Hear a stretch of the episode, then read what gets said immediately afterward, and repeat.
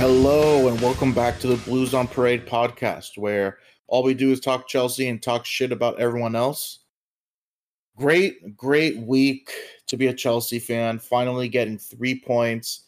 It's been a long, long time since we've seen Chelsea play. Um, I missed it, and um, it, it, was a great way to come back to. Um, exciting match that ended with just like one of the most beautiful goals that we will probably score this year from you know a great narrative as well with Conor playing against his his his loaned team from last year um coming on scoring that late winner and uh not celebrating which I respect but love to see it I'm joined this week with Andreas. Zach uh, just got back from his honeymoon he just got married last week. It was an awesome wedding. Um, but Andreas, glad that you're here to uh, join me at least. How are you doing? I'm good, man. I am recording. This is the first Blues on Parade podcast episode from the first ever Velasco household. So I'm fully moved in. Haven't fully set up my study just yet, but enough to to get this podcast rolling and enough to catch some Premier League action this weekend. It was Graham Potter's first Premier League match as our manager. Um, his only other match came obviously in Champions League um, against Salzburg. Oh, yeah. uh, wait, what do you mean by that? That it's been forever since we've watched Chelsea. Oh, oh, oh! It felt like five years, right? Okay. yeah. Um, I, yeah, I so house. Zach got married. I mean, yeah, our friend Bobby became a, a an official Palestinian. I mean, a lot has happened. Honorary Palestinian, yeah. Um, so let's just jump into it. Um, yeah, Chelsea two one win against Crystal Palace. Um, we started off with a what looked to be a four two two two formation. Kepa remained in goal with Mendy. I'm going to put air quotes, still recovering from an injury.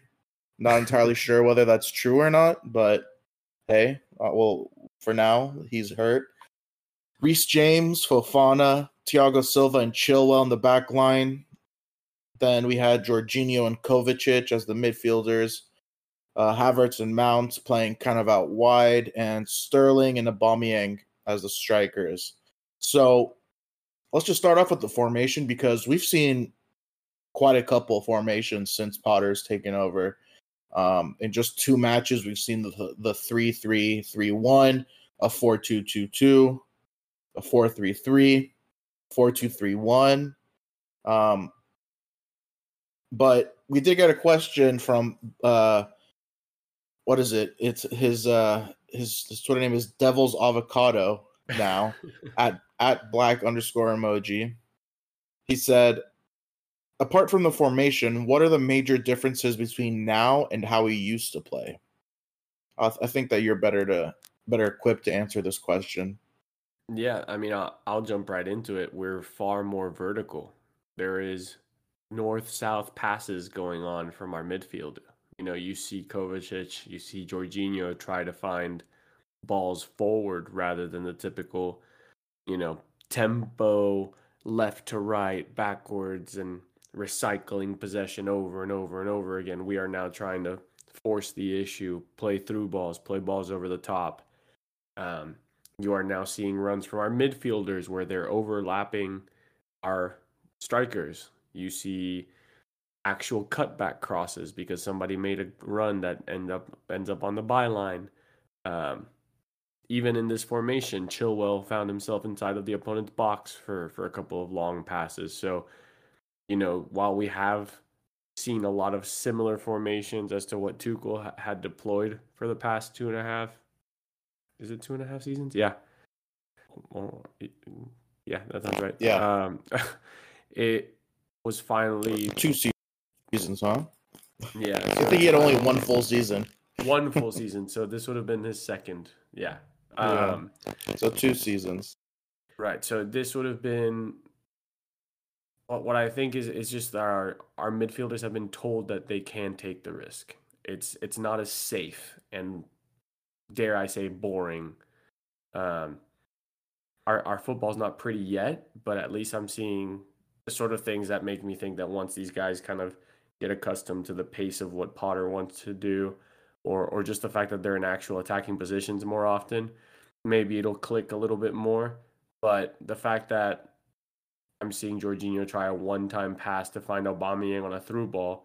He missed him a couple times today, but that that connection and that chemistry will eventually click and will lead to some goals. So I, I think it's the fact that we're now not so hesitant to go vertical, while under Tuchel it was almost a sin to try a direct pass forward. So it was a shaky start for Fofana. This was his first match appearance uh, under Potter.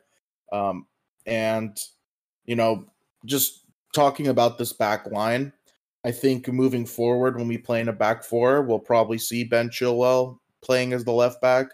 He he was a little pedestrian today or uh, yesterday. I thought he, he didn't have too many like shining moments. He did have like he was he did get set up for a shot outside the box that was uh it was way over the net and um he lost possession in a really bad spot luckily Thiago Silva was there to clean it up um but overall it wasn't the cleanest performance from our back line what do you what do you see moving forward um Potter's plan for kind of solidifying that back line? Uh, I think the big thing is going to be it's a mix of the back line with the midfield. I think the back line got exposed big time today because the midfield wasn't good. Uh, but we'll get to the midfield in a second. I think that the big goal is going to be the fact that our back line is going to have to have the flexibility to be both at a back four and a back three. I, I don't think under Potter, especially this first season, and especially in the month of October, we should think that we're going to be able to predict what the next starting 11 or formation is going to be. So, to be honest, expect the unexpected, I guess. Like, I, I expect to see, you know, Fofana probably getting a little bit more leeway than someone like Koulibaly just because his price tag is almost three times that of Koulibaly. Uh, so I think, eh, as well as the familiarity with the Premier League. So I think Fofana will probably see him a little bit earlier on. I think the the big the big picture goal is going to be to to slowly allow Thiago Silva to get rest. I, I still don't see a way to keep Thiago Silva in the starting eleven every single match without him getting hurt. And I mean, I, I don't know if anybody realistically believes that that can happen for a guy that's almost 40 years old. Um, no, apart from not. that, Reece James is not going anywhere. And then it just depends on the opposition. I think Chilwell and Cucurella are going to just be splitting a lot of time. If we're in a back three, you might see Cucurella do that left center back, left back hybrid to allow someone like Sterling or Pulisic on the left side to not have to do the defensive work.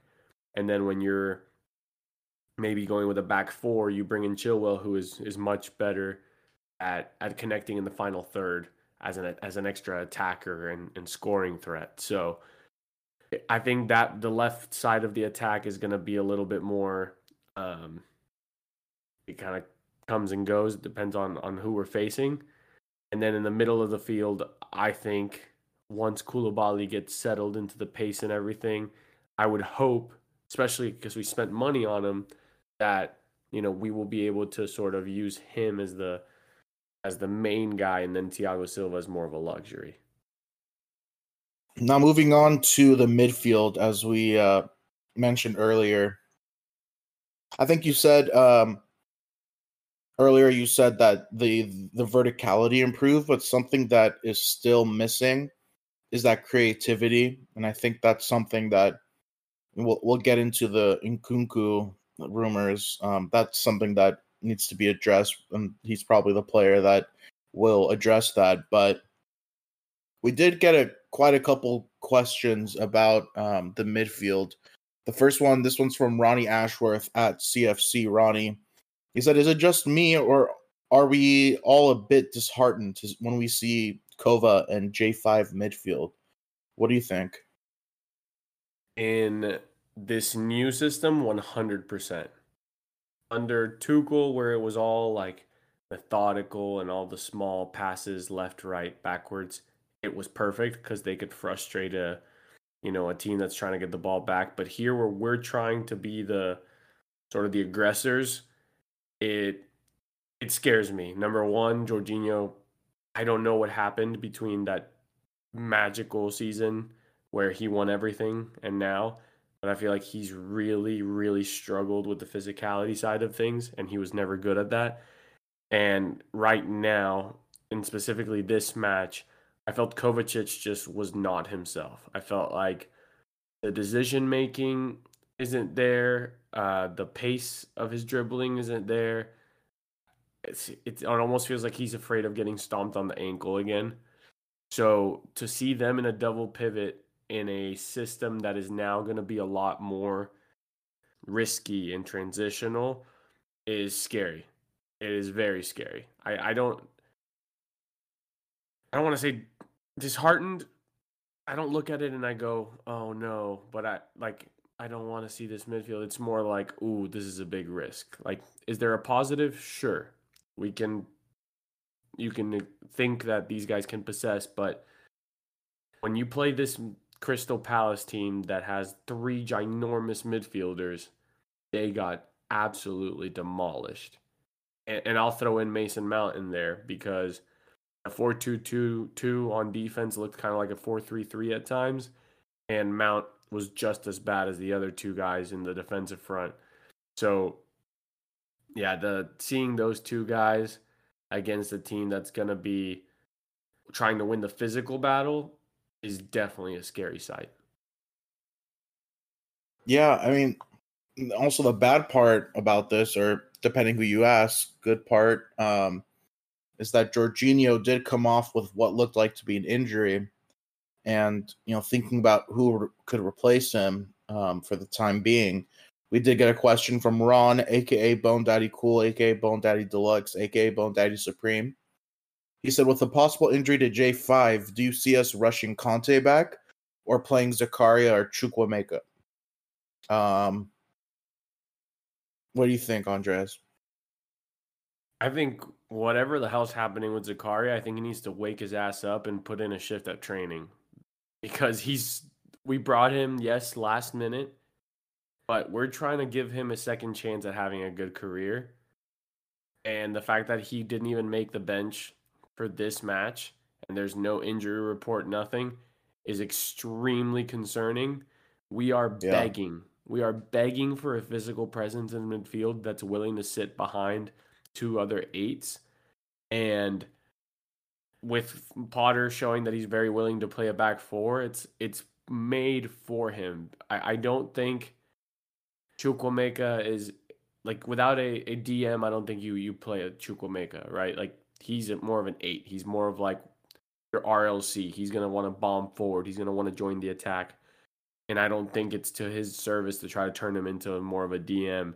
So for me, it's you don't rush Kanté back because there, there's no winning there. Kanté, you rush him, he gets hurt again. We're back to square one.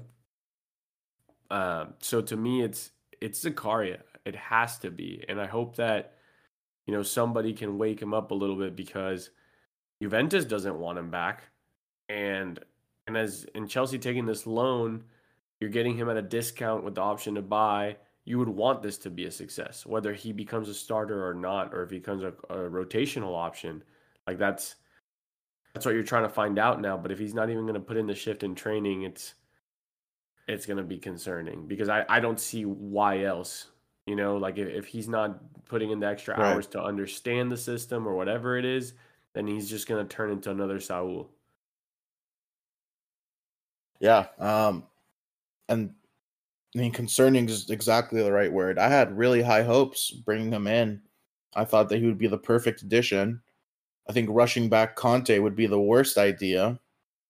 Um, I mean, we, we still haven't thrown out the possibility of extending him another year, but even regardless, like we want him for this season. Like, I, I rushing him back to possibly lose him for the rest of the year. That that's a no go for me. Yeah, but I don't know what the hell's going on with um with Zakaria. It, it really doesn't make sense to me. Yeah, it. The other thing that came out is that Chalobah is training as a six, so mm-hmm. that might be honestly our, our next best option. He played that in in Lorient and I believe at Huddersfield during his loans. So, I mean, if that's the move, as long as it can, whatever can get us to January, right? Because at, at the end of the day, if Zakaria is not the answer, we still have the January transfer window. Some craziness can happen at the World Cup that can shed some light on a target. Who knows? Mm-hmm. But at this point, with if the J five injury is is bad, like if Jorginho is out long term, in a way, I think it almost kind of puts like the final dagger on his role at Chelsea. Because without his availability, we're gonna have to find a different kind of answer because we don't have another Jorginho type that mm-hmm. does the, you know, the you know, you'll never catch me because I'm always passing the ball quickly move, you know, the regista role. So you're gonna have to transform to a DM. So whether it's Zakaria or, or Chalobah or who knows, maybe RLC because even Tuchel tried him there at times. I think, yeah, th- there's gonna have to be somebody that steps up in that role, and those are the th- only three guys that I can think of that you could put in that position. Yeah, well, you mentioned um, um, Ch- Chalobah in that um, behind clo- closed doors match against Brighton last week. That's what the reports were saying that he was playing in that Jorginho role. He, they're trying him out there. So obviously he's not going to provide what Jorginho does, but I think he's probably an easy answer to our midfield issues uh temporarily. But again, I'm just gonna always I'm just still gonna go back to the Zakaria thing. I, I don't understand what's going on with him, how long it's gonna take for him to come back. Um who knows? Um had to get to give you talk- an easy transition. I expected the guy that was going to cause issues in training and not maybe make the eleven was going to be Aubameyang. I thought he yeah. was going to be the one that I was going to see. You know, his his man Tuchel gets fired. He's going to throw a fit and it's not going to work. And I mean, in his first game under Potter, he was decent. He was always inches from finishing. And then he gets a very clinical goal. I mean, I don't know if you were going that way, but I think it's time to talk about Aubameyang real quick. I wasn't, but we can. Um, obviously, his first goal for the club. Um, it it's been so long since we've seen a striker goal. Like like that's a goal that only a striker will do and it was like it was like foreign to me it was beautiful the way he just like quickly turned and uh, got it right on target you know like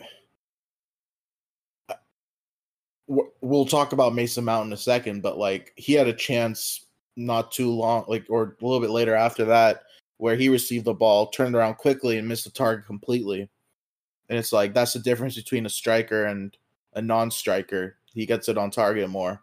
So um that was refreshing to see. Hopefully he keeps it up. I think for the near future, he's got that striker position locked down.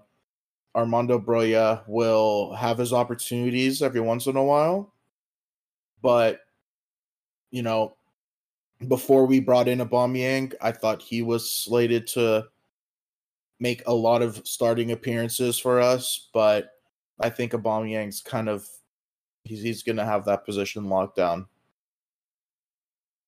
I he and the one thing I noticed is that you know people always try to say like oh it's laziness he's just a poacher and I saw him really get involved in midfield. There was a lot of times that he was coming back, checking in, and really being part of the build up and transition, which was really nice to see. So for him to be sort of like a model professional, which is everything but what we've heard. Like, you know, the, the all or nothing with Arsenal really didn't do his his uh sort of his uh what do you call his persona any favors and then he comes here and so far he's been sort of a, a good example for the likes of Broja that it's nice to see.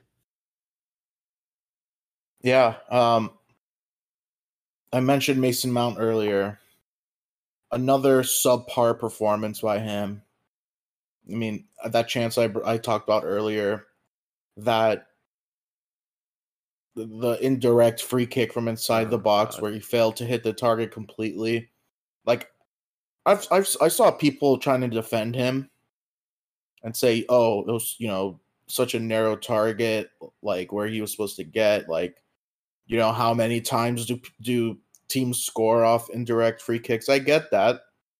I'm not saying he should have 100% scored, but at least get it on target for a right. chance for a rebound or something.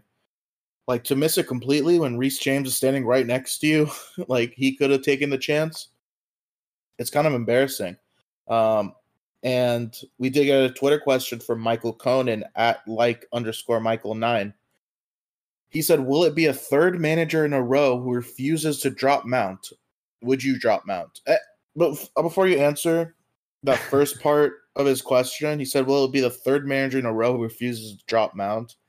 Um, Mount did not warrant being dropped before until really this season. Like I've said this before, he he built up a lot of you know good equity with his previous performances, and you know the whole will it be a third manager in a row? Like Mount never warranted getting dropped until this season.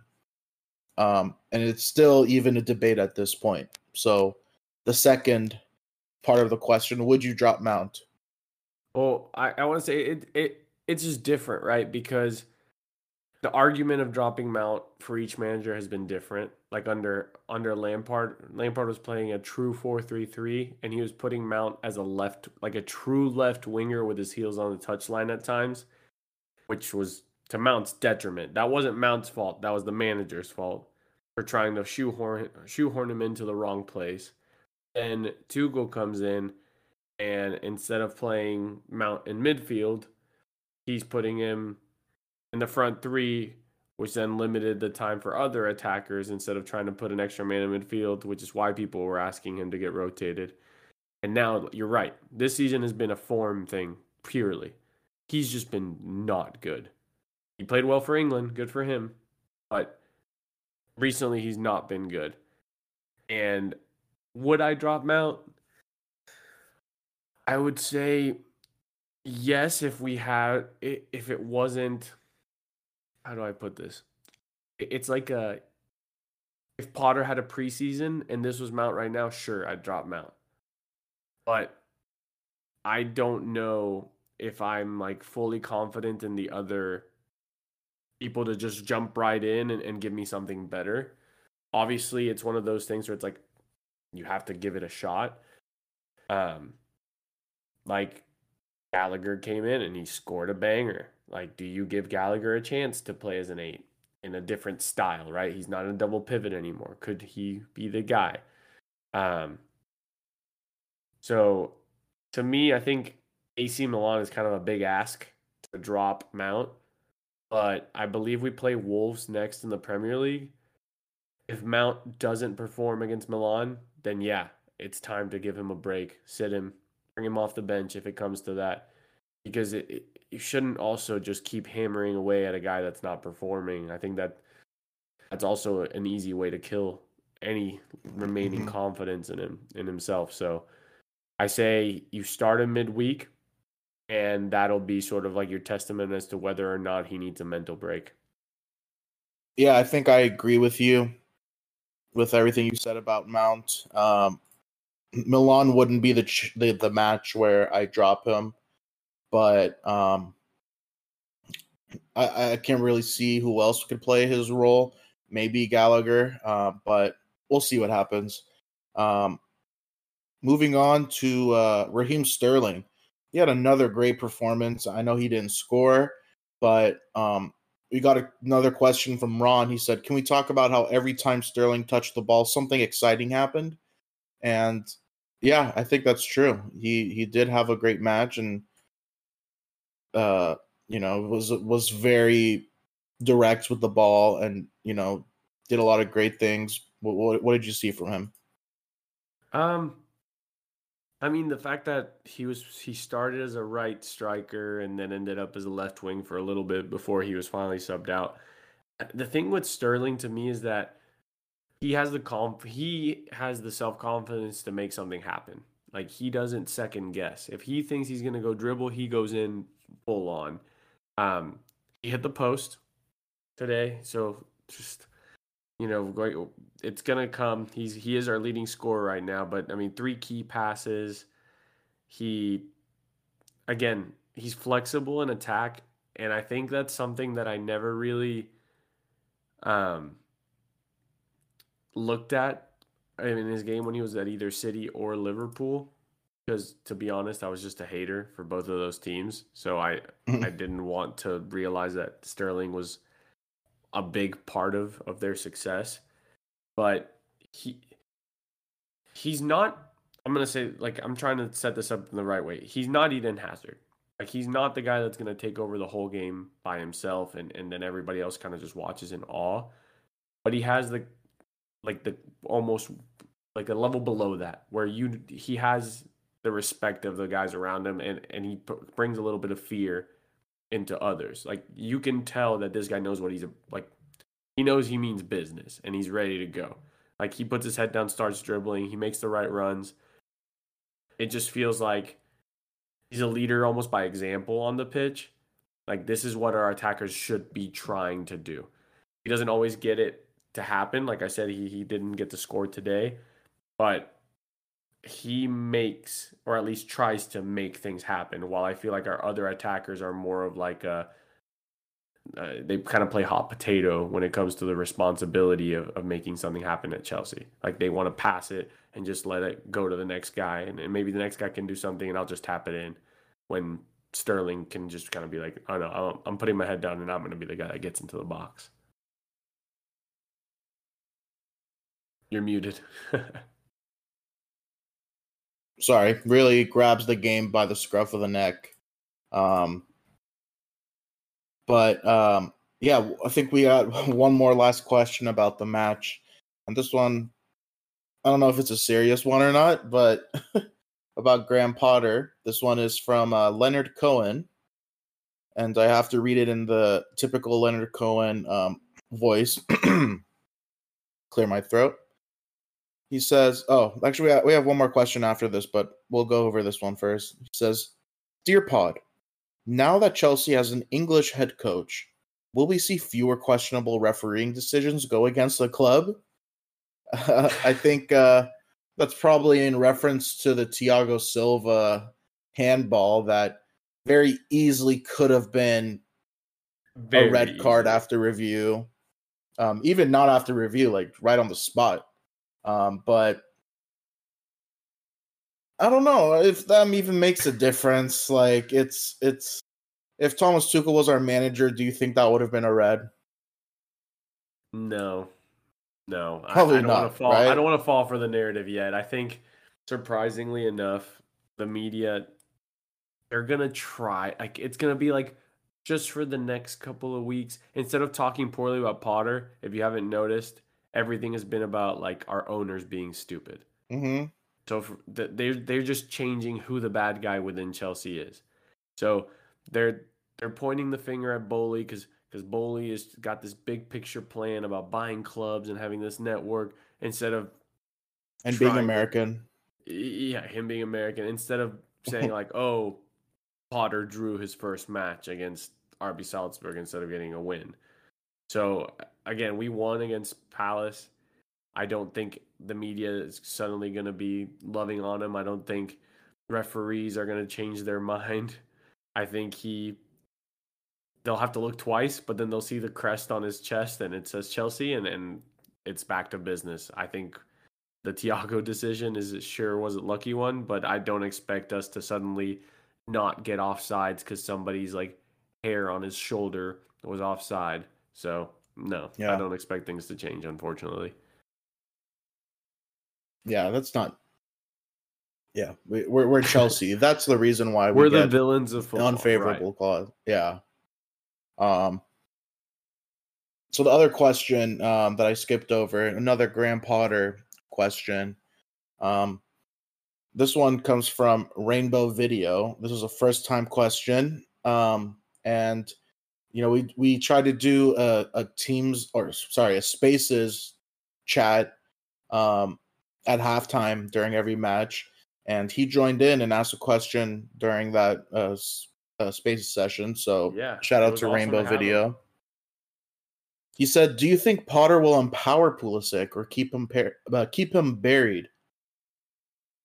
So, from what I've read so far, he has had one on one meetings with every single player in the first team.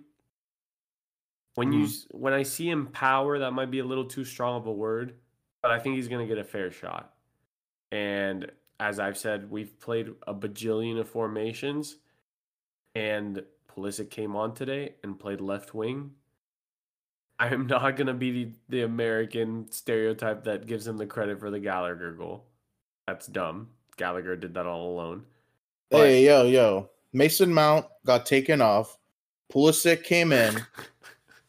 we immediately score off of Pulisic assist. Coincidence? No, I'm not buying it. I'm not going to add fire to the flame. The but- narrative starts right now. I do think that he he seemed already a little bit more confident. Like he he was trying to dribble at people. He was going into the spaces he usually likes. He was receiving the ball while going forward. So Coming back I- on defense too. yeah, yeah.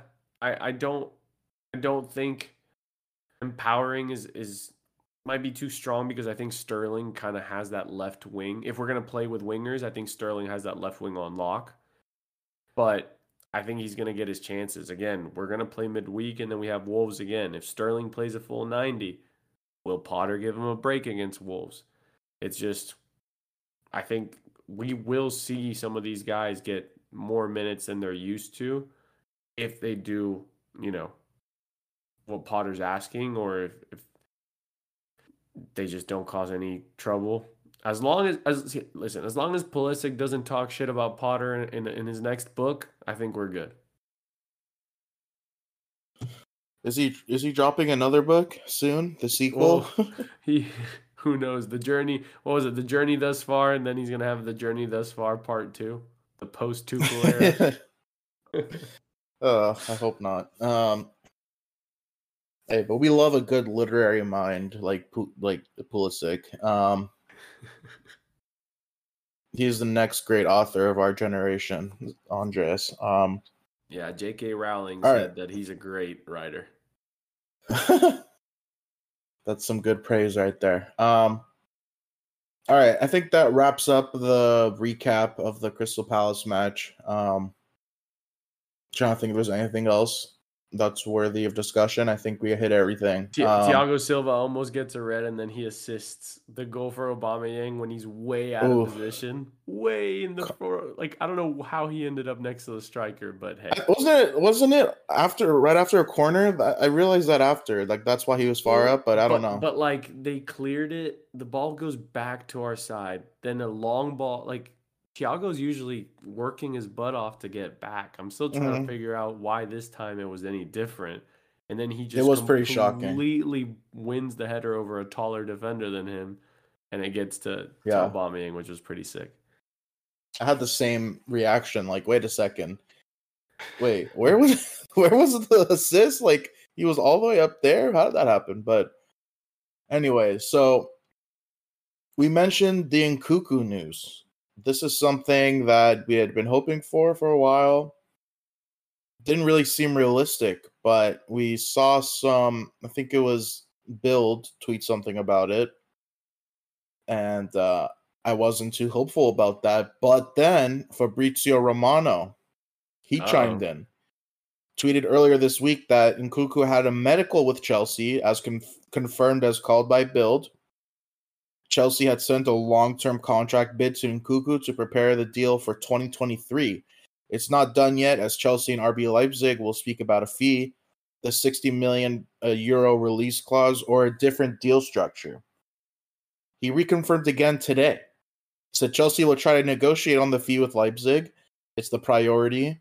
Triggering a 60 million euro release clause is an alternative option. Nkunku has already received Chelsea contract bid. He'd be ready to accept as reported days ago, up to the clubs. Oh, Andreas. Andreas. This is it's I'm so conflicted with this, Andreas. Like okay, on one it. side you you you see all the great things, like the amazing season Nkunku had last year. Arguably like one of the best players in the world. Um if you just look at the numbers and what he did with Leipzig. But I remember not too long ago, we bought a player from Leipzig who was putting up insane numbers, and we bought him like two seasons ago, and he's back already with Leipzig. And that's Timo Werner. I really have a lot of skepticism. unfair as it may be, about buying another Bundesliga player. We can add Kai Havertz to that list as well. Um, it's the Bundesliga tax. I don't want to say Nkunku isn't the real deal, but I I really hesitate on making a splash for him. I know what he could do for our club, but I don't know, man. I just like I have like trust issues now. Yeah, no, I, I totally get that. I mean, I have trust issues with both Bundesliga and Serie A targets now. The thing mm-hmm. that gives me a little bit of hope when it comes to the Nkunku situation, when you try to compare to the Timo one, is that the Nkunku goals and the assists weren't as much of a one trick pony as as Timo's were, right? Timo was the Flash, like the superhero. Like he's just a speedy guy. Usually gets in behind scores, and and Nkunku is is a little bit more of a a creator as well as a finisher, which is what we thought Kai Havertz would be at this point. So to me, this this almost feels like like a potential swap situation. Not not maybe directly to, to Leipzig, but but like a, you ship Kai back to the Bundesliga if you're truly looking at Nkunku to come in, because you don't pay 75 million plus for a guy that's no longer gonna be your starter, and you sure as hell don't keep him around to sit on the bench if Nkunku's gonna come in for 60 million to be sort of the guy that lurks behind your striker.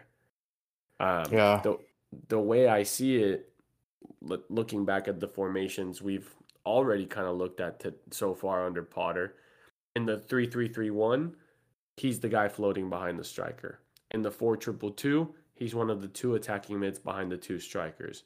In the 4 3 3, he can even be deployed as the right winger, opposite of Sterling. And in the 4 2 3 1, right behind the striker again. So, or even on the right side. So that's the part that gets a little bit sort of tricky because I think that the arrival of Nkunku, if it is next summer and not in the winter, means that somebody else has to go. And and I don't think I mean someone like Ziyech. I mean someone more like starting eleven. Because again, sixty million's hefty. Yeah. Um, we got another question from Black Emoji. Um, he said, Do you think Nkunku is a Potter target or the board? I think it's the board. I don't. I don't think at this point Potter has and his team have come in and and immediately put in the list of players. It seems like again the the whole Boehly's got his data crew and and people that have been trying to to crunch numbers and see what's up. So yeah, I think it's a it's a board target, and at this point, the whole question of like whether it's a manager target or a board target, we'll never know because this summer everything was pitched as a these are Tuchel's targets, and then Tuchel gets fired, and then news come out it's like no, actually these were sort of compromises that Tuchel made to get these players because Tuchel really wanted De Ligt and then settled for Koulibaly, and you know Tuchel wanted Ousmane Dembele, and then he got Sterling. So like at this point, I don't see a difference. Obviously, if we had a DOF, it it mean nothing because that means it's it's part of the project. But at this point, I, I do think it's a, it's a board signing if it happens, not a Potter one.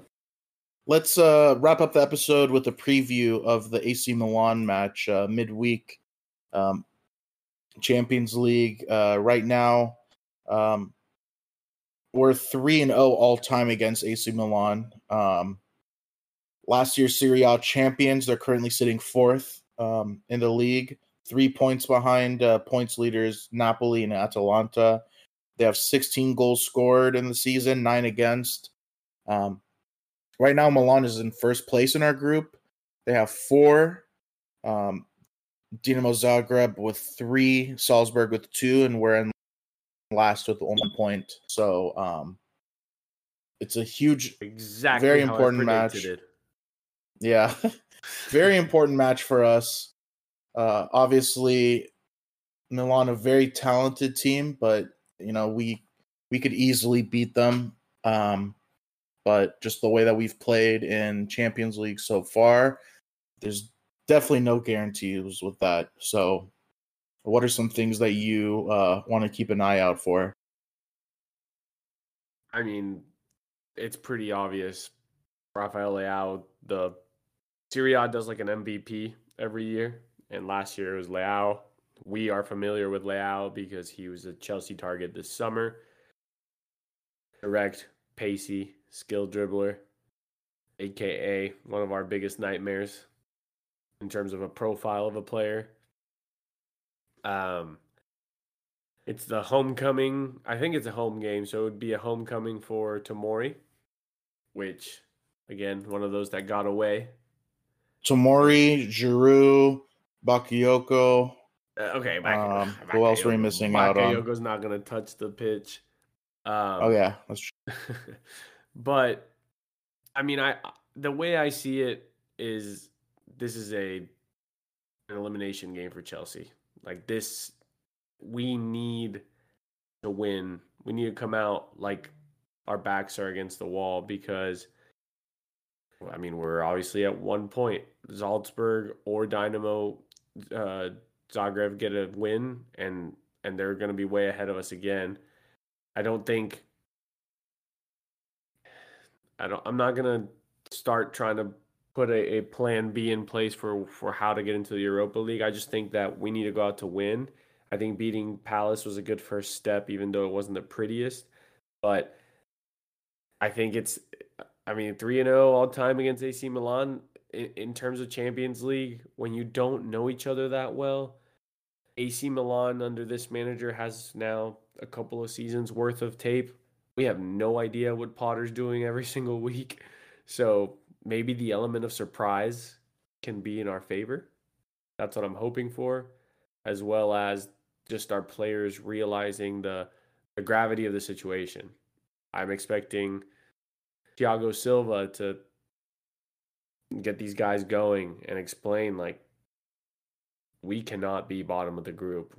Like maybe we invite John Terry to have a little speech to these guys before this game because it better be our best performance of the season so far, or we can start. You're gonna have to learn the Europa League anthem, and you're gonna have to start singing that song. I haven't sung Champions League uh, anthem yet. I've had no reason to, so I don't know. I don't know the Europa League song. It's hype. No, actually, I do know it. Actually, I do. I actually I do know it, but um, yeah, it is a really good song. But all right, predictions. What do you think? Two one. No, no, no, no. Uh, ah, one to one. Do you think that we can move on with a draw? I mean, we're gonna have to beat Milan once. Like at this point, like we have two matches against Milan, we can't lose. If we lose, like I don't Focus on the Premier hell- League the rest of the year. Yeah, and and honestly, I, I don't want to get. I hate to just kind of count us out of a competition, but if but if that means we get top four, fuck it. Like if it means that Potter gets more time with these guys and gets us figured out, fuck it. But for now, you're in the Champions League. You want to stay in the Champions League. We're Chelsea. We don't just give up and and and come back. Like we need to keep pushing. Oh yeah. Yeah, I, I don't know. I I have no idea how to what to make of it. Honestly, I think a draw is uh, a, uh, you know a reasonable but also hopeful prediction because we haven't looked we've looked like shit in the in the Champions League. I don't know why. Yeah. We haven't looked too great in Premier League either, but I don't know what to make of it. I think that um I'm, I'll I'll I'll go two two, just to Bring back the two just to two. keep it easy. Bring back the two two good vibes. dude. oh right right for for Right, the ultras and the people that have listened to us for over a season, when Psalm would predict two two, we would win. So he would I continue went on to a predict pretty long streak. 2-2. Yeah. When things were great, I think it was when things were great when Tuchel took over. Psalm kept going 2 2, 2 2, 2 2, and it was just win after win after win. So we're going to win now. I'm bringing it back. I'm just saying. I'm bringing it gonna back, 2-2. He didn't know what he did. He didn't know what he did, was- he just spoke yeah. it into existence. Unwillingly, just uh cheated the whole game. Let's do it. Wow. Bring, Um, bring out bring out your checkbooks, boys. It's time to play some bets. All right. Um let's uh let's wrap it up. Uh that was a pretty good episode if I don't you know if I can say so myself. Sorry about uh the fire alarm. I'm I'm going to be having to deal with that all night. Probably not get very not get any good sleep tonight, so we'll see how that works. Uh but make sure if you don't already uh, follow us on twitter at uh, blues on parade pod i think on twitter. Just look up blues on parade. Um, and until next week or until wednesday keep the blue flag flying high